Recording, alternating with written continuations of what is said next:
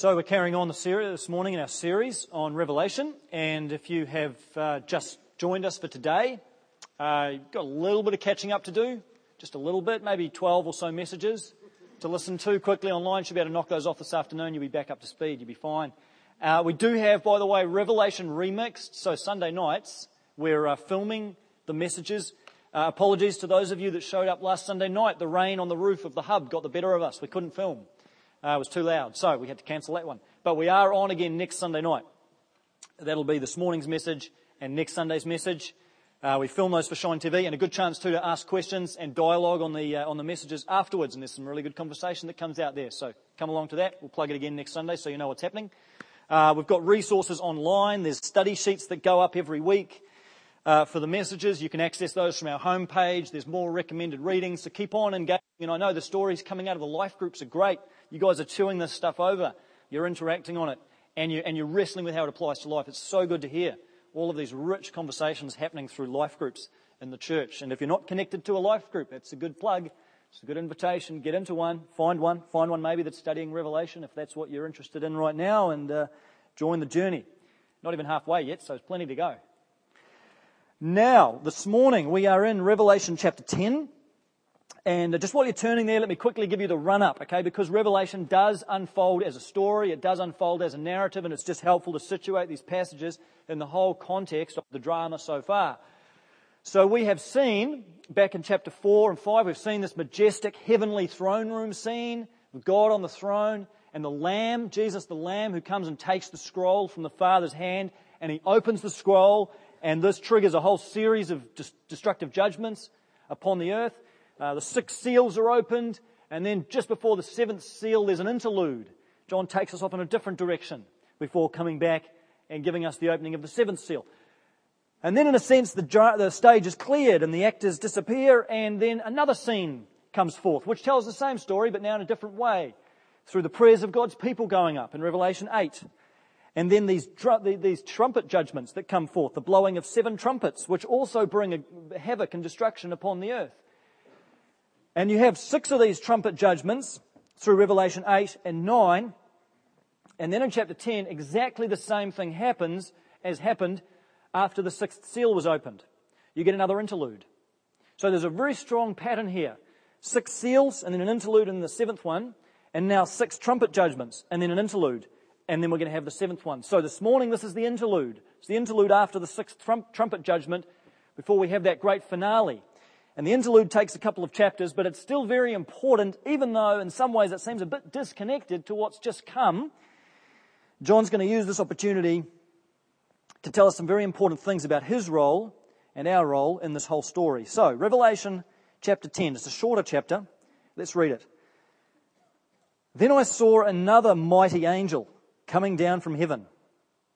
He was robed in a cloud with a rainbow above his head his face was like the sun, and his legs were like fiery pillars. He was holding a little scroll, which lay open in his hand. He planted his right foot on the sea and his left foot on the land, and he gave a loud shout like the roar of a lion. When he shouted, the voices of the seven thunders spoke.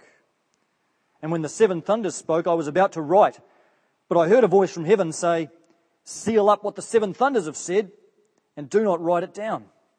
Don't you wish we knew what that was? Then the angel I had seen standing on the sea and on the land raised his right hand to heaven, and he swore by him who lives forever and ever, who created the heavens and all that is in them, and the earth and all that is in them, and the sea, and all that is in it, and said, There will be no more delay. But in the days when the seventh angel is about to sound his trumpet, the mystery of God will be accomplished, just as he announced to his servants the prophets. Then the voice that I had heard from heaven spoke to me once more. Go, take the scroll that lies open in the hand of the angel who is standing on the sea and on the land. So I went to the angel and asked him to give me the little scroll. He said to me, Take it and eat it. It will turn your stomach sour, but in your mouth it will be as sweet as honey. I took the little scroll from the angel's hand and ate it. It tasted as sweet as honey in my mouth, but when I had eaten it, my stomach turned sour. Then I was told, You must prophesy again about many peoples, nations, languages, and kings. When I was in sixth form at school, year 12, I was in a school drama production called The Real Inspector Hound. It was pretty cool. It was uh, just a small little production, but it was set in the uh, genre of a classic whodunit. And so if you imagine yourselves in the audience, on the stage, there was this country house scene and there was a drama unfolding on the stage. But then behind the stage, there were a row of chairs which actually represented the audience of the play that was going on on stage. And my role was a theatre critic. So I was sitting in this row of chairs behind the stage with another theatre critic, and we were talking about what was happening on stage as the drama progressed. So there's actually two worlds going on here. There's the world of the play, this who done, it is unfolding, and people are trying to figure out where this dead body on stage came from. And then there's me and this other guy standing, sitting backstage, and we're having our own musings about the play that's going on on stage, making our own comments about it, getting uh, wrapped up in our own personal struggles and having this whole interaction. And then at one point in the drama, all the characters clear the stage and there's a telephone on stage and it starts ringing. And it rings and rings and rings and rings. And eventually my character gets so frustrated with the telephone ringing that I get up out of my seat and I walk onto the stage and pick up the phone. And it turns out that the phone call is for the other theatre critic. So he comes on stage and it's his wife on the phone. And just as he takes the phone call, the action of the play resumes and we get trapped in the play. So now we're in this play and we're, we're acting out parts in the story and we're suddenly caught up in the drama, but at the same time there's this bizarre world of us being theatre critics. And it turns out the dead body is actually one of our fellow movie critics or theatre critics. And so there's this mingling of worlds. There's the whodunit still going on, but then there's our lives and us as theatre critics woven somehow into the story and it all gets mashed up together. It was quite an intriguing concept. Uh, it was a lot of fun. Never really started my acting career, but it was good. It was good time. And as I was reflecting on that this week, I thought, you know, it's a little bit like, a little bit like what's happening to John, the author of Revelation, in this chapter 10. Because for John, everything changes in this chapter. Up until this point, John has basically been an observer. He's been reporting on the facts. He's been watching these spectacular visions unfold. He's been like a reporter, writing stuff down, furiously writing, so that he can pass on to his audience what, what he's observed. But now in chapter 10, all that changes. And this is John's phone call scene. Suddenly he gets a call from a mighty angel. And he finds himself in the course of this chapter woven into the story. From chapter 10 on, John is no longer a spectator. He's a participant for the rest of the book. He's caught up in the drama now. He's a character in the very story that he's telling. And it all starts for John in chapter 10 when he sees this mighty angel coming down from heaven. He probably should have known when he sees a mighty angel, you know something's happening in Revelation. He's probably sighing. There's not another mighty angel. Had a few of those already. Here comes a mighty angel down from heaven to earth, and this mighty angel places one foot on the land and one foot on the sea. Now, this is important because what that signals to us is that there's a scene change here. In fact, there's a location change. Ever since chapter 4, John has been given the perspective of heaven. He has been seeing things unfold from a heavenly perspective. Even if it's happening on earth, John's still looking at it from heaven. Now in chapter 10, this changes, and John is transported to an earthly perspective. He is seeing events unfold from it. So he sees an angel coming down to earth. The angel stands on the earth and on the sea, representing the fact this is a very earthy vision. This is from the perspective of humanity, and that's important for what comes next. So this angel comes down from heaven. He appears here before John, and he's holding in his hand a little scroll. Verse 2 He's holding a little scroll which lies open in his hand. Now, if you've been tracking with the storyline of Revelation up to this point, you might remember back that in Revelation chapter 5, there was another scroll. There was a scroll that was held in the hand of God the Father. And the Lamb, representing Jesus, came and took that scroll. We talked about that that, re- that scroll reflected and represented God's redemptive plan for the world, God's plan to establish His kingdom upon the earth. Jesus comes and takes that scroll because He's the one that's going to put that plan into effect. He is the one that's going to outwork God's plan of salvation. Now, the question is is the scroll in Revelation 10 the same scroll as we saw back in Revelation 5? And I tend to think it is. It's different views on this, but I tend to think it's the same scroll, but from a different perspective. Back in Revelation 5, we saw the scroll, God's redemptive plan, from the perspective of heaven. That's the whole point of John being in heaven. He sees the fullness of this redemptive plan. He sees the full, comprehensive scope and detail of God's plan to establish his kingdom. That's what the scroll symbolizes. That's the plan insofar as it's enacted and taken hold of and worked out by Jesus. And now in Revelation 10, what John sees is the same scroll, but from earthly perspective. He sees the same scroll, but now from a human perspective, and that's why it's referred to as a little scroll. It's a bit smaller. Because John's perspective on the, on the plan is a little bit more provisional. It's a little bit more limited. John doesn't receive the whole comprehensive detail of God's plan, and, he, and even what he does receive, he's not commissioned to pass on everything. You see that in the opening of these, or the speaking of these seven thunders. It's an intriguing little reference in Revelation, the voices of the seven thunders, and John's about to write it down, and he hears a voice says, No, no, don't write that one down. Seal it up. And the amount of ink that has been spilt by commentators trying to figure out what did the seven thunders say. I wonder what they said. Maybe that was the exact date of Jesus' return. And we missed it because John's told he can't write that one down. Maybe it was this. The point is we don't know. That's the whole point. I don't know. You don't know. John knew, but he couldn't tell us. Not everything that John received, he was commissioned to pass on. That's why it's a little scroll. It's not the fullness of the big scroll. Only some of what John receives, he's going to pass on. So this is God's redemptive plan insofar as John receives it, insofar as John passes it on to his churches in these great cities of the Mediterranean.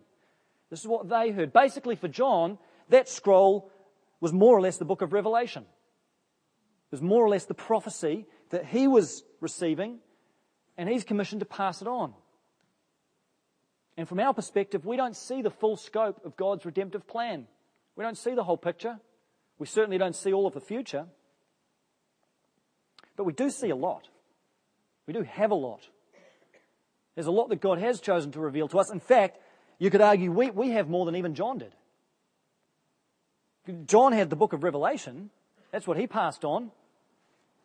We've got the book of Revelation and we've got 65 other books as well. We've got the whole of the Old Testament, which John also had, of course. We've got the rest of the New Testament, some of which John wrote.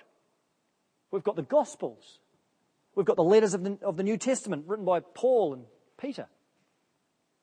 We've got the fullness of God's revealed word now. And for us, this is the little scroll. This is our little scroll. This book, the Bible. This is God's redemptive plan for humanity and creation insofar as He's chosen to reveal it to us. We don't have the whole story. We don't see the full picture, but it's still the same plan. Same plan that the Lamb took out of the Father's hand. Same scroll that the angel passed along to John. Here it is. This is God's redemptive plan. Not a book of instructions, not a book of moral commandments, not a manual for life, not a list of promises, not a list of principles, none of that. This is God's redemptive plan for the world. This is God's redemptive story, God's true story for the whole world. This is the story of what God has done right from creation and before, right through to new creation. A renewal of all things, centered around the person of Jesus, whose death and resurrection provides the touchstone for the whole story, gives meaning to the whole story. And now we're drawn into this story through him. It's a living story of which we become a part. That's the beauty and the breadth of this story that we have, God's redemptive plan. And notice that when John gets it, the scroll is open. Why is it open? Because what happened back in, in uh, Revelation 4 and 5? Jesus took the scroll and he opened it. So now by the time it gets to John, it's open. Which reinforces to me that we're talking about the same scroll. Jesus opened it and now John gets the opened version. It's a great reminder that it's not John putting this plan into motion. John's not the main character of the story. John's not the one driving the action. You and I are not driving the action. We're not the main characters of the story. The Lamb is the main character. The Lamb is the one who opened the scroll. The Lamb of God, Jesus, the Son of God. He's the one who puts this incredible redemptive renewing story of God into motion. He is the one with the authority to carry it out. He's the one with the power to enact it. He's the lamb with the plan. He's the one who's going to work this thing out. We are not the ones with the plan. We have another role. We have a different role, and this is where it gets a little bit strange. Because John says, well, there's a voice that says to John, go and take the scroll.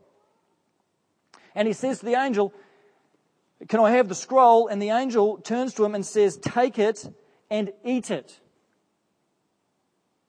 It will turn your stomach sour, but in your mouth it will be as sweet as honey. That passage from verse 9 onwards is built really heavily on a vision in the Old Testament in Ezekiel. God did the same thing to that prophet, Ezekiel. He showed him a scroll. He handed him a scroll out of heaven and said, Take this and eat it. And it'll be as sweet as honey in your mouth. And you just have to appreciate for a moment the, the brilliant creative genius here of God, don't you? I mean, God could quite easily have said to Ezekiel, said to John, This is the message. Got a pen? Write it. That's what I want to say to you. This is what, what I want you to pass on. Here's the message. Here's the deal. Proclaim this. Dictation style. I mean, that would have been reliable. That would have been logical. That would have been good, sensible stuff to do. God doesn't do it. God creates drama. God creates a scene. God creates a picture. God says, here's a scroll. Eat it. Isn't it beautiful? Here's a scroll. Consume it. he holds out this scroll to John and he says, I don't want you to observe the action anymore. I don't want you just to watch this stuff. I want you to cross that invisible line from audience to stage member. And I want you to become part of the action. I want you to eat this. I want you to, I want to get the story into you, John, so that I can get you into the story. I want you to consume this scroll so you become consumed by it.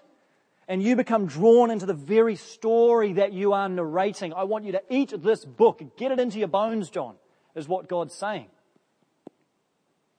And it's exactly the same invitation that God gives us when it comes to the scriptures.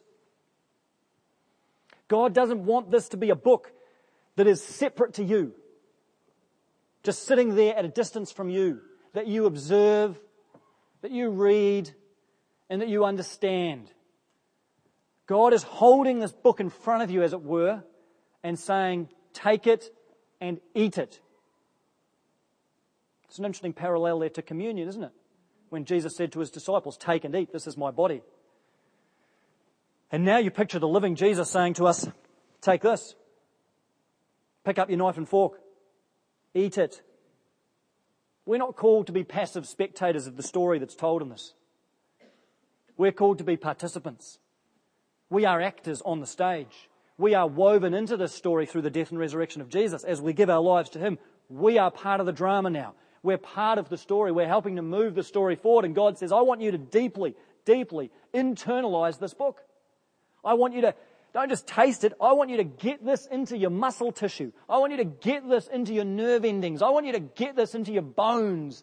I want you to metabolize this book so that it is absorbed so deeply into the fiber of your being, just like your food is, that it actually comes out in who you are and you're speaking, you're thinking, and you're acting. I want you to ingest this word. Soak it up, consume it eat this book. And that is going to take a bit of a different approach to the Bible than the one that we're used to.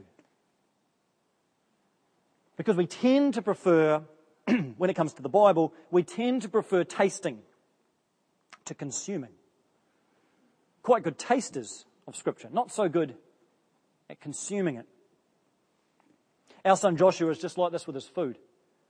Much better at tasting it, especially the vegetables. We had this dinner the other night. It was a lovely beef stroganoff that Anna had made. She outdid herself on this dish. And it was this beautiful beef and then slices of mushrooms in there as well. And we're trying desperately to convince Josh to have some mushrooms as well. And he was putting up a big fight, wouldn't have a bar of mushrooms. So we tried the uh, tomato sauce tactic. Some of you may be familiar with this. You cover the food in so much tomato sauce, it's actually consumed by the sauce. It becomes more sauce than food. And he was very reluctant, but then we promised him, look, because he'd eaten all his meat, we said, if you have a slice of mushroom, we'll give you some more beef off our plate, but you have to have a piece of mushroom. So reluctantly and covering in sauce, he, he took the mushroom and popped it in his mouth and chewed it up. so Anna then gave him a piece of beef, which he very willingly stuck in his mouth, started eating. And as we watched him, he starts chewing this piece of beef and whoop, out pops the mushroom. It's like a little vending machine. He's been storing it up, waiting for the opportune moment. He knows how to play the game. So he'd already got the beef, couldn't possibly take that away from him, um, unless we'd sort of, you know, and had, had vomiting or something. But he got his beef and he didn't have to eat the. He was a cunning little boy that day. Don't know where he gets it, but he he much prefers the taste, and when it comes to mushrooms anyway, much prefers tasting to eating. We can be a bit like that with the Bible, can't we? We prefer tasting. Easier just to quickly grab a verse, you know, on your way to work in the morning or just before bed at night and call it a day. You know, skim through that quick devotional, you know, whatever that verse is, yep, yep, yep, on to the next thing, you know. For most of us, as long as you glance at that verse that's cross-stitched on the wall of your kitchen as you head out the door, that's a quiet time. Right? That's good. That's good. I've seen something that was vaguely to do with the Bible. That embroidery. You know, and we are, we're, we're, we're fast-paced, chaotic people, and we just grab, you know, maybe it's the verse of the day on the iPhone or whatever it is, and we have these little taste, we taste. We're okay at tasting little morsels of scripture, but that's not consuming. That's not eating the scroll. God asks us, He invites us to do something more with the Bible than just taste it. He wants us to ingest it. And that's going to take time. It's going to take discipline. It's going to take practice. And I think it's going to take a different way of approaching the Bible. I learned a lot about this from Eugene Peterson, the guy that wrote the message translation of the Bible. And he talks about how, for most of us, well, all of us, when we come to the Bible, when you, when you physically open your Bible, you might have it on your lap right now, and, and just go through this exercise. When you open your Bible and you look at the words on the page, the dominant mode that we tend to approach the Bible in is reading. Right? Straightforward enough. Because as soon as you open a book, your brain immediately tells you, this is a book, this is literature, you need to get into reading mode. And so your brain shifts into reading mode, and reading is primarily about comprehension. It's primarily about absorbing information so that you can process information, so that you can comprehend information. Now, all of that's good and all of that's necessary, but when you're in reading mode, that's as far as your brain goes. And Eugene Peterson points out that for most of the Bible's history, the dominant way that it's been received is not through reading. In fact, it wasn't until the invention of the printing press in the 15th century that most people started reading their Bibles at all. Before that, and going right back to the time when these books were first put together, what was the dominant way that people received the Bible? Listening. Had to be. People weren't reading their Bibles before the Gutenberg printing press. They were showing up in church hearing it. They were listening and finding ways to listen to it at other times and other ways. You go right back to the original audiences of the Bible. You think about John's churches in these cities in the Mediterranean. They weren't sitting around reading Revelation. They were hearing it. They were listening to it. In fact, Revelation places a premium on listening. Listen to the third verse of the book, Revelation 1 3. Blessed is the one who reads aloud the words of this prophecy, and blessed are those who hear it and take to heart what is written in it, because the time is near. The Bible is meant for listening, and listening involves a different part of our brain to reading. When you're reading something, it's largely impersonal. It's words on a page, it's information to you. When you're listening, you're still understanding, you're still comprehending, but it's more, it's more personal. Because when you're listening to something spoken by someone, it's a living word coming from a person, spoken to another person, often said in the context of a relationship. It's somehow more dynamic it's somehow more alive, it's somehow more personal, and it somehow has a way of getting past our defenses and into our gut more than just reading words on a page. If you've listened to the Bible on MP3 or CD, you know this experience. It is a different experience, isn't it? Than just reading it on a page. I've found that the times that I've done it. It does engage different senses it does somehow sweep you more into the drama of what's actually happening. It's more of a holistic experience than just a kind of cerebral thing where I'm trying to understand words on a page. So, one obvious application here is get yourself the Bible on MP3. It's a very valuable process of, of understanding, listening, soaking up what's going on in the Bible. But there's more than that. This is not just a plug for having the Bible spoken to you. I think even when we open the Bible as a book, we need to think about listening, not just reading. In other words, when you read verses, when you read passages, when you read chapters, don't just think about your eyes. Think about your ears. Think about what you are hearing. Learn to read with your ears. And you will find this starts to engage more of your senses, more of your being in the outworking of what's going on in the pages of the Bible. So when you read Revelation, listen and hear it as a word spoken by God. Now, it's not, in the first instance, a word spoken by God to you. That's the first disappointment to get over. It's not primarily God's word to you. It's primarily God's word to the first readers and hearers of the Bible. But through God's word spoken to them, the Spirit of God speaks to you. And the Spirit speaks through the text to our hearts. So what we need to do is get inside the experiences of these people. We need to listen to what John would have heard when this angel showed up. Understand and experience what this would have been for him to have this angel hold out the scroll and say, Eat this book. What would that have been like for him? What would it have sounded like? What would it have tasted like? See, what we're talking about here is developing a biblical imagination. And I'm not talking about fanciful imagination. Imagination tends to get a bad rap because we think fairy tales. A disciplined imagination. An imagination to hear and to experience and to place yourselves in the shoes and in the stories and in the lives of those in the scriptures and hear this word being spoken to them so that through that experience God might speak it to you. This is not fanciful stuff. I remember this quote from Warren Wiersbe. He said, Fancy wrote, Mary had a little lamb. Biblical imagination wrote, The Lord is my shepherd. That's the difference. This is using our imagination and engaging our senses to translate the majestic attributes of God in images and concepts and pictures that are already provided for us in the Bible that we can allow into our hearts at a deeper level. So learn to read with your ears. Learn to listen and you will find yourself drawn into the Bible in a new way. Engaged, you'll find yourself before long on stage rather than in the audience. You'll find yourself a participant in the action, being swept along with the flow of the drama, and in fact living this out in your life. This is what it means to consume, to eat this book. So use biblical imagination and listen. Listen well when you read. Now look at what happens to John here as he ingests the Word of God, as he ingests the scroll. The angel says to him, Take this and eat it. It's going to turn your stomach sour, but in your mouth it will be as sweet as honey.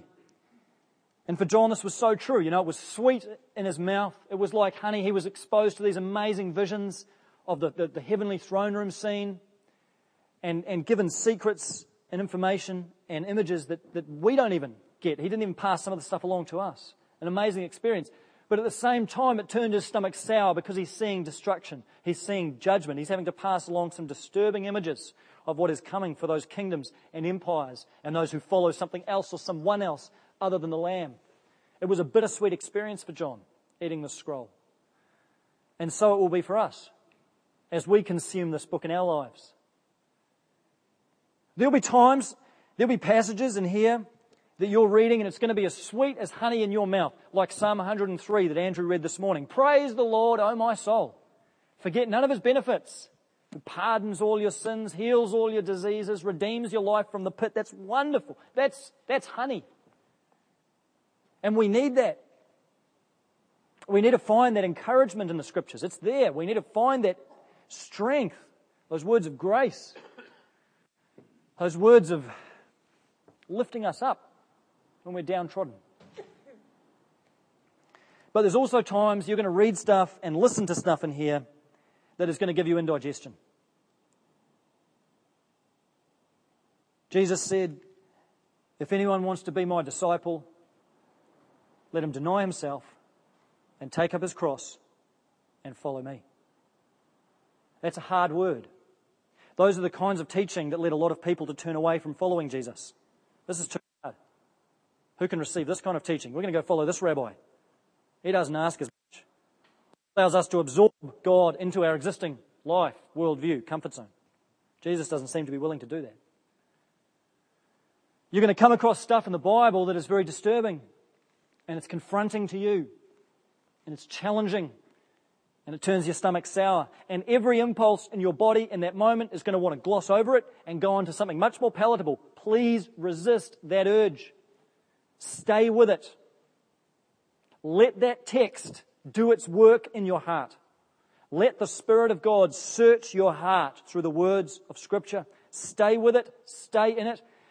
Much as it's uncomfortable and much as it's painful because that's how you grow. Not just by going to your hobby horse verses, not just by only reading the ones that are cross stitched on your kitchen, but by reading the fullness of the Bible. And when it hits you, and when God really speaks to you, don't turn away at that point. Turn towards it. Embrace it. Allow God to put his finger on whatever nerve he's putting his finger on. Even as you're reading the passage this morning, maybe God's doing this. Don't just silence that voice. Turn into it and turn towards it. And prayerfully go through the process of talking with God about what He wants to show you and how He wants to change you through what you are reading and listening to in His Word. We have to allow the Bible to do its full work in our lives, and that's going to be both bitter and sweet. Don't just have a sweet tooth when it comes to the Bible.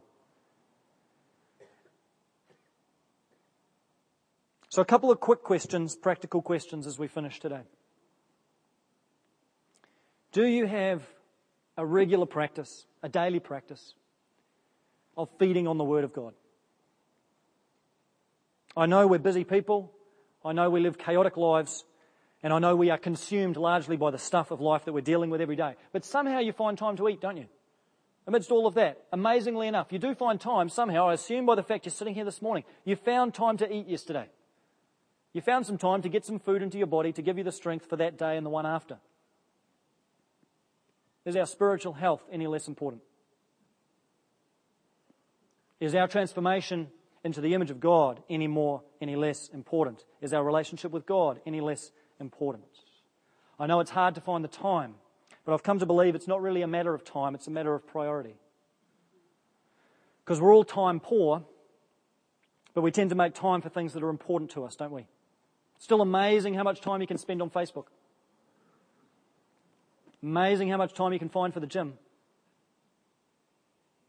Amazing how little time we seem to have to read the Word of God. It's really not about whether or not you've got time. It's really about whether this is important.